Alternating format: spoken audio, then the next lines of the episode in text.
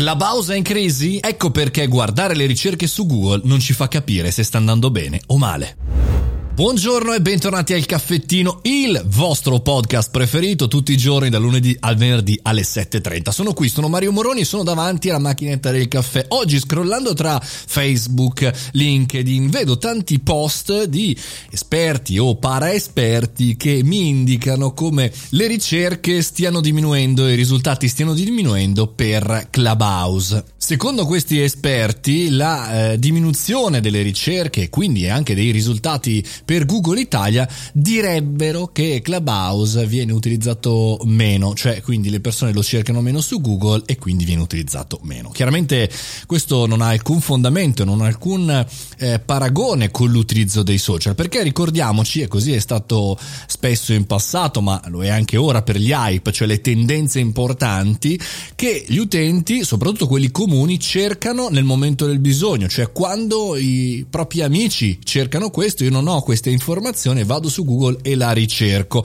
Quando invece questa informazione la assimilo, la so, la conosco, beh allora a quel punto lì io sono a posto non lo vado più a ricercare ed è per questo che oggi se cercate come tendenze Facebook su Google chiaramente non ha un hype pazzesco, no? Perché anche la persona comune, anche mia nonna sa che cos'è Facebook. Per cui lucciole per lanterne di questi, fra virgolette, eh, esperti o para esperti, molto tra virgolette, bisogna sempre analizzare i fenomeni nell'intero e non presi nel gusto oppure nell'odio, fra virgolette, verso un social. Noi dobbiamo essere laici, dobbiamo riuscire a non essere né fan né contro fan, ma analizzare anche quello che interessa a noi. A me, se Clubhouse ha un grande successo, ma non lo utilizzo per lavoro, non mi serve per raggiungere il mio obiettivo che è l'utile, non la Vanity Metrics, beh, eh, chi se ne frega di Clubhouse. Se al contrario invece ha una piccola nicchia, interessa a pochi, ma interessa a quelli giusti per me, allora Clubhouse diventa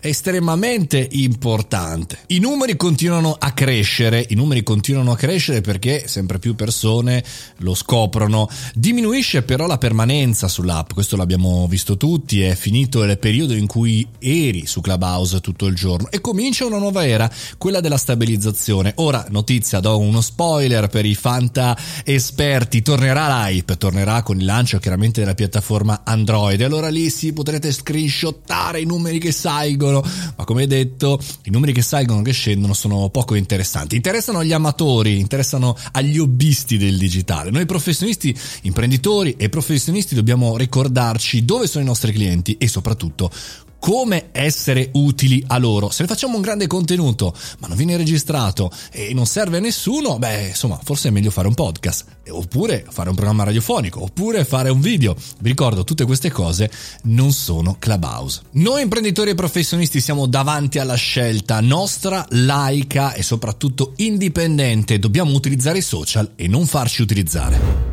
E con questo concludiamo anche il caffettino di oggi. Vi ricordo giovedì alle ore 18 c'è sempre live show e poi noi, come sempre, tutte le mattine alle 7.30 siamo qui. Lasciatemi una recensione su Apple Podcast e seguitemi su Spotify. Fate i bravi, eh? Domani mattina alle 7.30 siamo ancora qui.